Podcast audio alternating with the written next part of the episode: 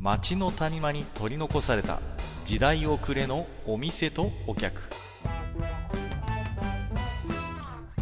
タバコ取り出し一服しても聞こえてくるのはざれ言ばかり。隣の席は空いてますよ。ようこそマッチ横丁へ。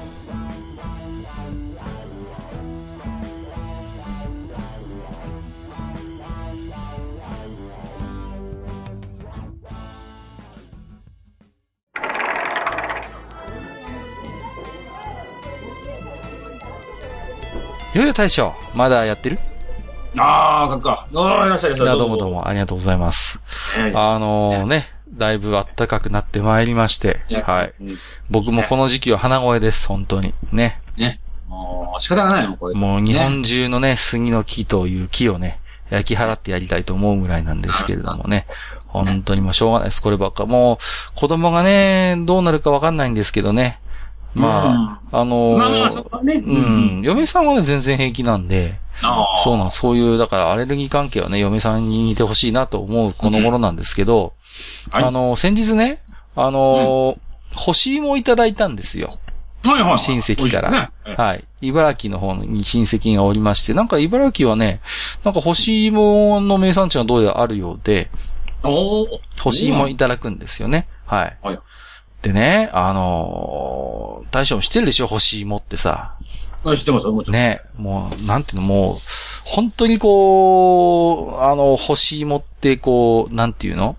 こう、食いちぎるっていう、あの、ね、うん、うん。本当にこう、そんな、非常に。繊維し、繊維9割みたいな感じ、そうそうそうそうそう。で、まあ、例えるなら、ねっちりした、こう、食感っていうんですかね。こうん。あの、あの、固形にしたキャラメル以上の、な、なん、なんていうのかな難しいね、あれ。だからほら、なんていうの、こう、繊維、繊維が、こう、詰まったキャラメルみたいな、こう、なんとも言えないで、で、まあ素朴な味わいじゃないですか。はいはい。でねそうですよ私うん。で、まあそのままいただいたまま食べてたんですけど、なんか違うなと思って。うん。なんか違う。子供の頃、あの、の食ってた干し芋と何かが違うって思ってたんですよ。で、干し芋をネチネチ食いながら、あの、何か違う、何か違うって思って食べてたんですけど、ようやく今日思い出した、それ。違いを。炙ってないのよ。炙ってないんです。そうなんです。で、ね、要はまあ、まあ、ただ芋干してるだけですから、生でももちろん食べれるんですけど、あのー炙ったあの、ちょっとこう、表面が硬くなった干し芋つもまたこれがうまいんですよ。まあまあ。ちょっとね、ほっくり感が復活するのよね。焼くと。はいはいはい干し芋ってやつはさ。ええでね、うん。じゃあ、炙って食うかと思ったんですけど、はいあのね、いや、今干し芋の話してますけど、ええ。干し芋とね、あの、銀なんですよ、もう一つは。はい。あのね、うん。あれの正式な食い方が今できないことに僕はとても嘆いてるんですね。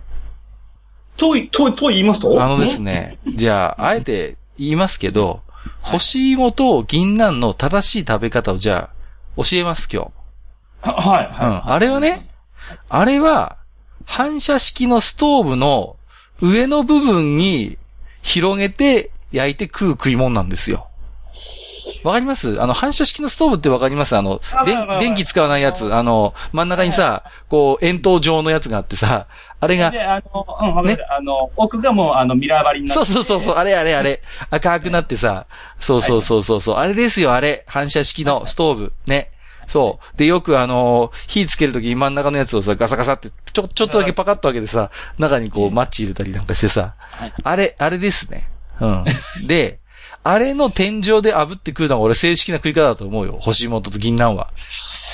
あまあまあ、い言わんとしてることはわかるよ。言わんとしてることはわかる。うん。いやいやいや、絶対そうなんだって。いや、試しに、僕、干し芋も銀杏もフライパンとかで、炙って食ったこともあるけど、違うのよ。違うんです。ね？あのね反射式のストーブの副産物として 食われる干し芋と銀杏が、うんもう王道なんですよ。わかるかな？まあね、まあ、まあまあまあ、まあ、わかりますよ。あの、各が言ってることはね。まあ、あの、まあ、あの、ちょっとね、あの、お若い方もね、もし聞いてたらわかんないかもしれないんで、ちょっと私の方からね、ちょっと少し説明させていただくと、あの、反射式のストーブっていうのは、まあ、一昔前にはどこの家庭にもあったような灯油で入れるね。そうそうそうそうそまあ、あの、時間が経つと、あの、めちゃめちゃ燃え広が、燃え上がって、あの、おっとってなるような感じの。そうそうそうそのそう。上にですね、その上から大体鉄、鉄でできてる、鉄でしょうね、あれね。で、まあ、鉄だと思います、天井うは。ん。で、その上にこうよくね、あの、夜間なんか乗っけたり夜間の、夜間もよく乗せる。うん。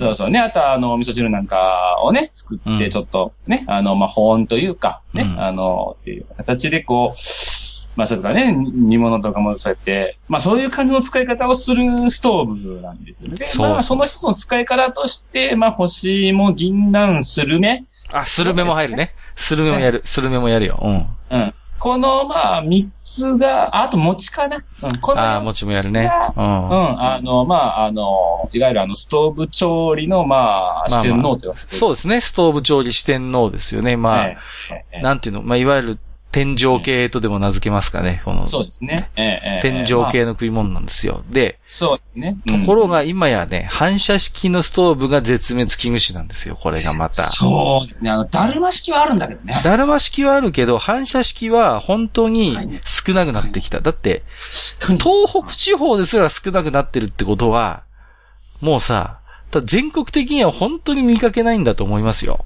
うん。でも本当あの、いわゆる、あの、灯油、まあ、いわゆるその、まあ、化石燃料系の、まあ、暖房器具自体がやっぱし減ってきてる気がするし。まあまあまあ、でも石油ファンヒーターはまだあるじゃないですか。そうまあまあね。うん。だけど、あの、反射式の式のストーブのすごいところは、あの、一切空調に関係しないっていうね、この、じわーってあいつ自体が暖かくなるっていう。だけっていう。で、あとは反射式で奥のミラーでちょっとこう増やしてあの赤い部分を。っ てわかるかな？あの、あの気持ちね。そうそう。ああのさ、俺、子供心に疑問だったんだよね。あれ、反射させることによって何かパワーやっぱり上がんのかな？本当みたいなさ。どうなんだろうね。ねえ、っていう素朴な疑問を未だに持ち続けてるんですけど、三十数年経っても。まあまあ、あの辺はね、ちょっと私もわからんけど。まあまあけど今、だけどやっぱ主流はあれですよ。ガスファンヒーターも代棒されて、今、ガスファンヒーターに代棒されて、やっぱね、あのそうそうそうね。灯油ね、ファンヒーターも、だいぶ隅をやられてるんじゃない。結局ね、灯油を買わなきゃいけないっていうところがすごいネックで大変で、まあ、昔はね、どの家にも、東北地方は特にそうですけど、でっかい灯油タンクがあってね、うん。そうそう、そこにこう、たまに灯油屋さんが来て、ドボドボ灯油を入れて帰ってくみたいなのが、まあ、まあ普通だったんですよ。うん。うん。ところが、今だんだんそういうのがなくなってきて、エアコンで済ませちゃうという人もいれば、ね、もうガスファンヒーターっていう人もいるし、うちに至ってはもう床暖房だけですからね。だから、ね。あまあまあ、もうね。ちょっとね、あの、ピンポイントでっていう時になったら、今度また、それ用のね、あの、電気のものとかもあったりはね。そうそうそうまあねったりするし今だったらハロゲンヒーターなんてのもありますからね。そうそうそう。そうなんですよ。だから、で、でやっぱね、確かに淘汰されてる分野だとは思う。やっぱり好きだよ。好きだよ、あいつあのね、でも、あの、反射式のストーブには誰にも負けない一つ強みがあってうん、あいつは電気を必要としないんですよ。いや、まあ、まあ確かに単独で、まあ、あいつはね、でで、単独で動くし、まあ自動着火装置がついてたとしても電池で動くのよね、あいつって。そうそうだ。ね、電池ついてるやつあるよね、あの、反射式ストーブってさ。そうそうそう。で、ああ、だからね、あのーほだからうちなんか特に阪神大震災、阪神じゃない、あのー東日本大震災があったんで、やたら重宝したんですよ。いや、そうだと思う。やっぱあの、まあ、だるま式もそうだけど、うんうんうんやっぱしあの、スタンドアローンで動くのもそうそうそう強いよ。強い、い。強い、強いんですよ。本当にそうなんです。だから、うちも実は倉庫に1台だけ反射式ストーブ眠ってるんです。うんうんうんうん。で、ね、あの、ただ、やっぱりね、出すのがすげえ手間でめんどくさいから、うんあのーちょっとね、欲しいもののためだけに反射式ストーブを出すと、多分あの、嫁さんからえらい怒られると思うんで、自重してるんですけどね。なるほどね。だから、結論として何が言いたいかっていうと、欲しいも銀杏、スルメお餅を本当に美味しく食べるんだったら理想は反射式ストーブの天井なんですよ。天井系だからね。うん、だけど、ねまあね、うん。それが今様々な事情でできない。今うん、どうするか。うんうん。反射式ストーブの天井だけを再現したキッチン家電があればいいんですよ。ああ、そういうことか。そう。そういうことなんですよ。だから、あの、だからタイトルはズバリ、あの頃の反射式ストーブの頭っていう。あの、若干、あのね、あのー上から空気が出るから、ちょっとこうね、網状になってる部分もあるのよね、あのーはいで、て、ただのて鉄板の部分と網状の部分がちゃんとあって、さらに一部ちょっと凹んでるみたいな、そこまでリアルに再現するっていうね。何なんだろうね、あの、反射式ストーブの天井ってなんかちょっと一部歪んでたりするよね、こう。わかるわかるわかる。うん。なんかぶつけちゃってさ、こう若干凹んでるみたいな、そこが妙にリアルだったりするわけですよ。だから、それをやっぱり売り出すべきですね。うん。で、ぜなひ。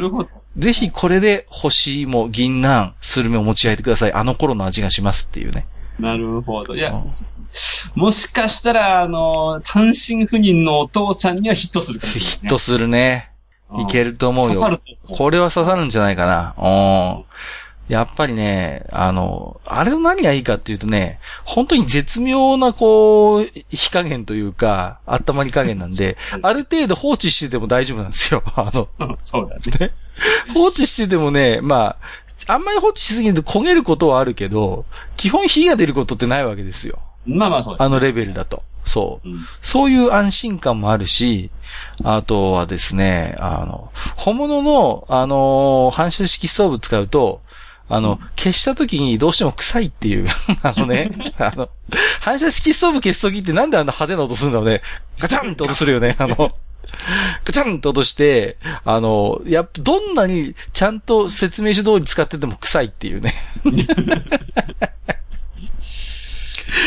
それがやっぱデメリットですよ、言ってみれば。うん。まあまあ確かに。まあただ、まあ、あれがまあ味ではあるんですよ。まあ味だよ、もちろん。だってそれが普通だったんだから、あの頃の反射式ストーブはさ。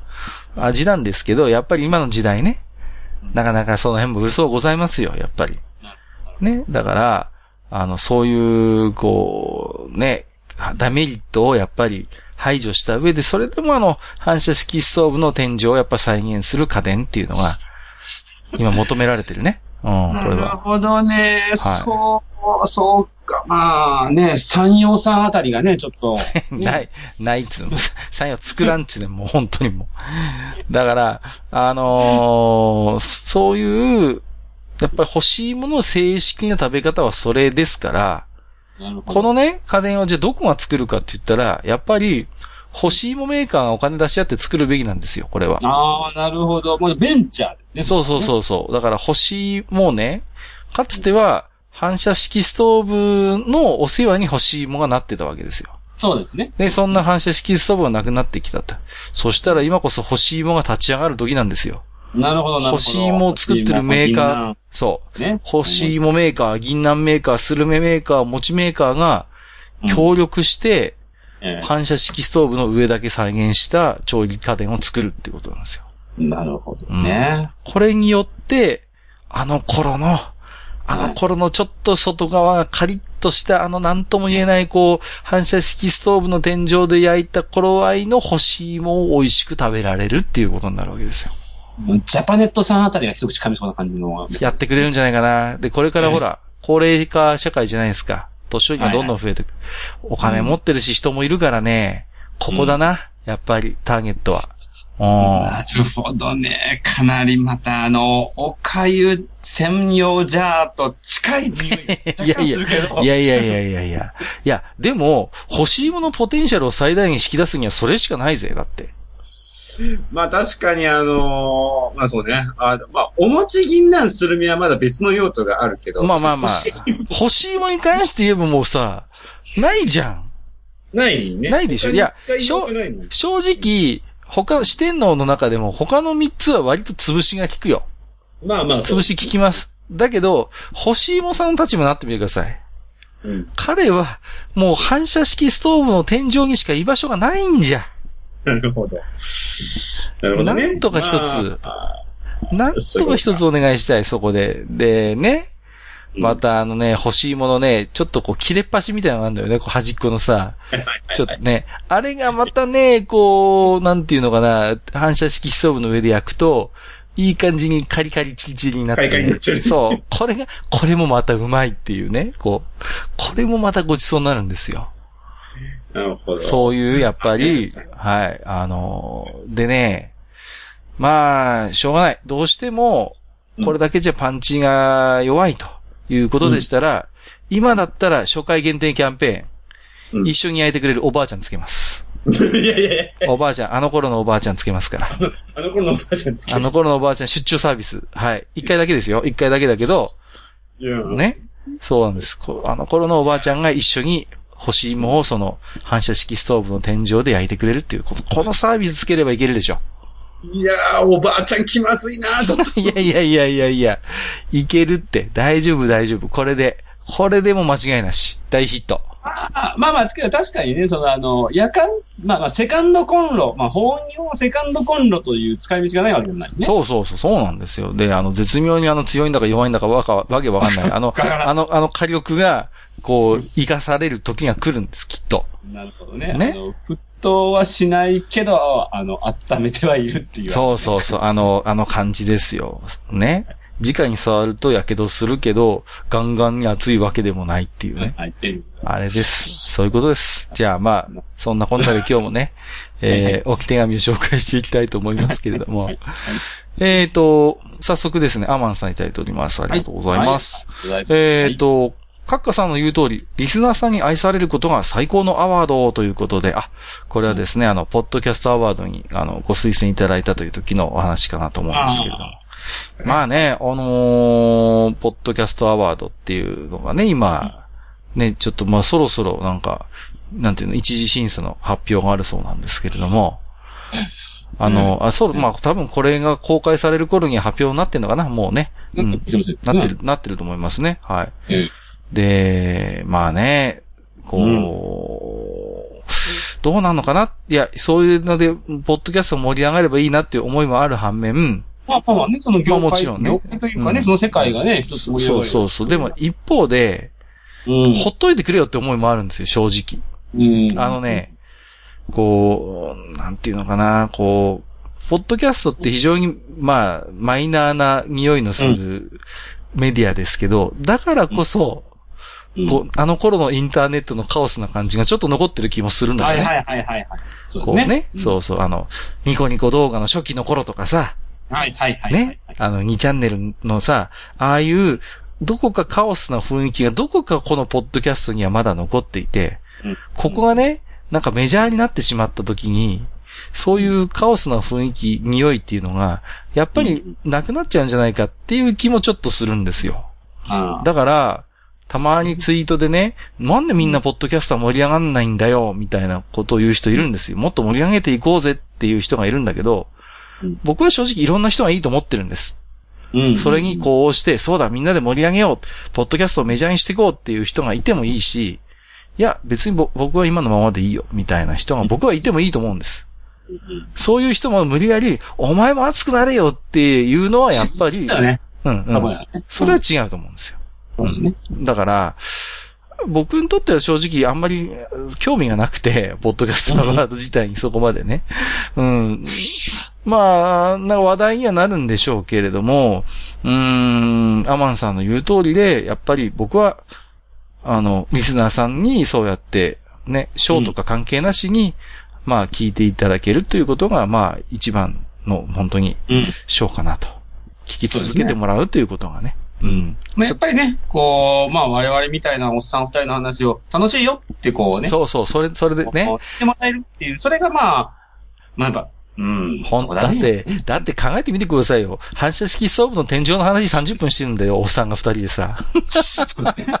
もう、どうでもいい話をさ。どうでもいい。それをでもさ、ほら、好んで聞いてくださる方がいらっしゃるっていう時点でもう、うん本当にね、もう感謝への、感謝の一語なんですよ。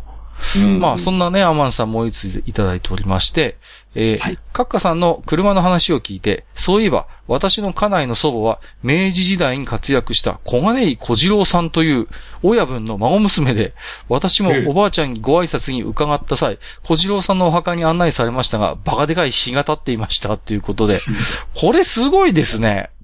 そうですね。これね、結構有名な方なんですよ、この方って。うん。うんだから、とんでもないご親戚にアマンさんいらっしゃるということが実は分かったんですけれども、すごいんですよね。この、小金井小次郎さんっていう方は、まあね、あの、幕末明治にかけての頃の方なんで、うん。だから、ヤクザとか暴力団っていうよりは、もう、あまさに清水次郎長の世界で、はい胸郭で。す。胸郭なんですよ。だから言ってみればうん。バクトであり、胸郭でありっていうね。うんで、そういう、なんていうの？まあ、まさに本当に親分として、何百人、何千人のこう子分を持っていたっていうような、まあ、伝説的なそういう胸郭ですよ。うん。だからね、私みたいな人でも、ね、お名前を存じ上げてるような方ですから、あのー本当にだからアマンさんすげえなと思ってね。うん。で、やっぱりね、あの頃の胸郭っていうのは、うん。なんていうの、あの、今みたいなそういうヤクザ暴力団みたいな感じではなくてね、やっぱりまあまあ、アウトローはアウトローなんだけれども、まあ自分の信念にこう従ってね、こう、うん。まあ本当に男にか、とかその切符の良さっていうところで、非常に名が売れた。ある種、やっぱり、ね、今の子供、男の子たちが、ヤクザとかに憧れるってことはまずないと思うんですけれども、うん。まあ、この頃の胸郭の皆さんっていうのは、それこそ講談の材料になったり、やっぱりね、歌に歌われたり。歌に歌われたり、そういう、やっぱり文化ですから、そういうものに憧れた子供たちっていうのはやっぱりいただろうし、うん。だからやっぱりね、うん、そう考えてもやっぱすごい人ですよ。うん今のそういう、もうあれとはもう全然わけが段違いというか、うん、比べるのもおこがましいぐらいの方ですからね。うんいやー、うんちょっとこれはね、本当に、いや、うんなかなかすごいなと思って聞きましたけれどもね。うん。えーと、もう一つ、吉谷さんいただいております。はい。えっ、と、はい白米って最強選手なんだけど、ドリンクアルコール芸能プロ所属の娘とは何かと共演 NG が多くて困っちゃうのよね、なんてこと考えてたら、あ、なんか町横丁に影響されてる感が、ということで。まあまあねあのねあのこれはね、あれだよ、あの、閣下のね、あの、ご飯のお供系ネタがね、結構遠か いやいやいや。僕だけですか？いや、大将も結構言ってるじゃないですか。いやいや。えー、そう、俺、そんなご飯のお供系言ってるかな？いや、言ってる言ってるって、絶対。言ってる言ってる。うん、そうそう。まあ、けどやっぱりね、あの、白米っていうのは、一つやっぱちょっとね、あなんていうんですか、うんあのーまあね、あーやっぱ、まあ、白米ってやっぱポジションがね、やっぱで強いですよね、基本的にね。まあもうね、お茶の間にもう、なんていうの、常にやっぱりいてくれないと困るっていううんポジションですから、で、かつね、あのーやっぱりね、あのーなんだかんだ言って、大抵の、あのー方とは共演できるんですよ。うんうん。うんうん。よっぽどじゃないと白米さんと会わないってことはないですから。ないですよね。そうそうそう。ねだから基本的にだから、そういう使い勝手の良さみたいなのもあるし、まあね、まあいろんなね、やっぱり方がいらっしゃいますけど、基本ギャラもそこまで高くないというところもあるのでね、非常にこう、そうまあ、国民的アイドルと言っていいんじゃないかなと思うんですけれども。まあまあね、まあ主役も張れるし、サブもいける。いけるいけるただまあ確かに、あれですよね。お酒関係とだけはちょっと相性が悪い。まあまあ、そこはね、どうしてもね。あの、最近ちょっとね、あの、糖質制限ブームっていうのがあって、これがね、非常にこう、国民的アイドルの危機と言われてるんですよね。うんその、大変栄養価もあって、まあ本当に人気者なんだけども、その糖質制限っていうところでちょっと、うんあの、どうなんだっていう話がね、やっぱりまあ出てきてしまうの。で、現代的なテーマですよね。現代的なテーマなんですよ。そうなんですよ。だからね、だでも美味しいじゃないですか、やっぱり、そこはね。うんまあそうですね。えー、だから、まあね。まあまあまあまあね、まあまあまあ、けど、けどまあね、あの、吉田さんが、あの、影響されてるっていうのの、うん、まあ8割は閣下の責任。まあまあ、そう、そうかな。うん、そうかもしれないな。うん。それは認めざるを得ないかもしれませんね、そこはね、本当に。うん。まあ、最近うちもだから精米機で食べる直前に精米して炊いたりするんで、もう美味しくてね。いやー、本当に気をつけないと食べ過ぎちゃうんですけれどもね。うん、いや、うん、まあね、そんな、白米、白米もね、いろいろ言いたいことあるんですよ。こいつもね。白白米時代に。白米さんにもいろいろね、僕物申したいことは正直あるんだけれども。まあまあ、それはまた別の機会に譲るとしてですね。はい。まあ今日はね、えー、そんな、今日は白米よりちょっと欲しいものことで頭がいっぱいだったもんですから。ね、はい。欲しいものなの、ストーブの天井なのかよくわかんない。そうですね。まあね、その、あくまでね、そのね、ストーブの上でなんか焼いたり、夜間乗せたり、水を張ったたらい乗せるっていうのはさ、うん、まあまあね、あの、あの頃の一つの文化というか、にはなると思うんですけれどもね。うんでも、例えば、夜間、あの、ストーブに植えた夜間とか、夜間とか金だらいっていうのは、まあ、今だったら加湿器っていうものがあるじゃないですか。そうですね。言ってみりゃ上位互換ですよ。ね。うん。だけど、干し芋については、あのストーブで上で焼いた感覚っていうのを、他の調理器具で再現できないっていうところがすごいんだよ。なるほど、なるほど。やっぱり、フライパンで炙っても、あの、反射式ストーブのあの、天井で焼いたあの味にはならないんだよね。うん、だから、そういう意味で言うと、やっぱね、替えが効かない部分なんで、なんとか一つ、あの、ね、ストーブの天井視点の関係各位の皆さんには、一つちょっと、急ピッチで開発をお願いしたいと。いうこと岩谷さんあたりがちょっと噛みそうな。そうですね、えー、意外と僕はねアイリス大山さんあたりがやってくれるんじゃないかって信じてます、ね、そうだね。あそこそう。そうそうあそこあたりがねやってくれるんじゃないかと僕は信じてますけどね。はい。でかつまああのー、予約特典としてあの頃のおばあちゃんつけますっていうこと。それはいらない。いや、いらない。派遣するよ、おばあちゃん。いらないあ、そう。あ、わかりました。予約特典 予約特典あくまで、通常講義の方にはつけませんから、残念ながら。はい。おばあちゃんも数に限りがある。おばあちゃんもちょっとね、数に限りがあるんで、先着やっぱり100名様までかなっていう感じなんで、そこはね。はい。まあじゃあちょっとね、今日はそんなこんなで、これから家に帰って、えっと、欲しいものね、はい、あの、うん、美味しい食べ方を研究しようかなと思ってますんで。なるほど。はい。じゃあ今日も大将どうもありがとうございました。はい、どうもありがとうございました。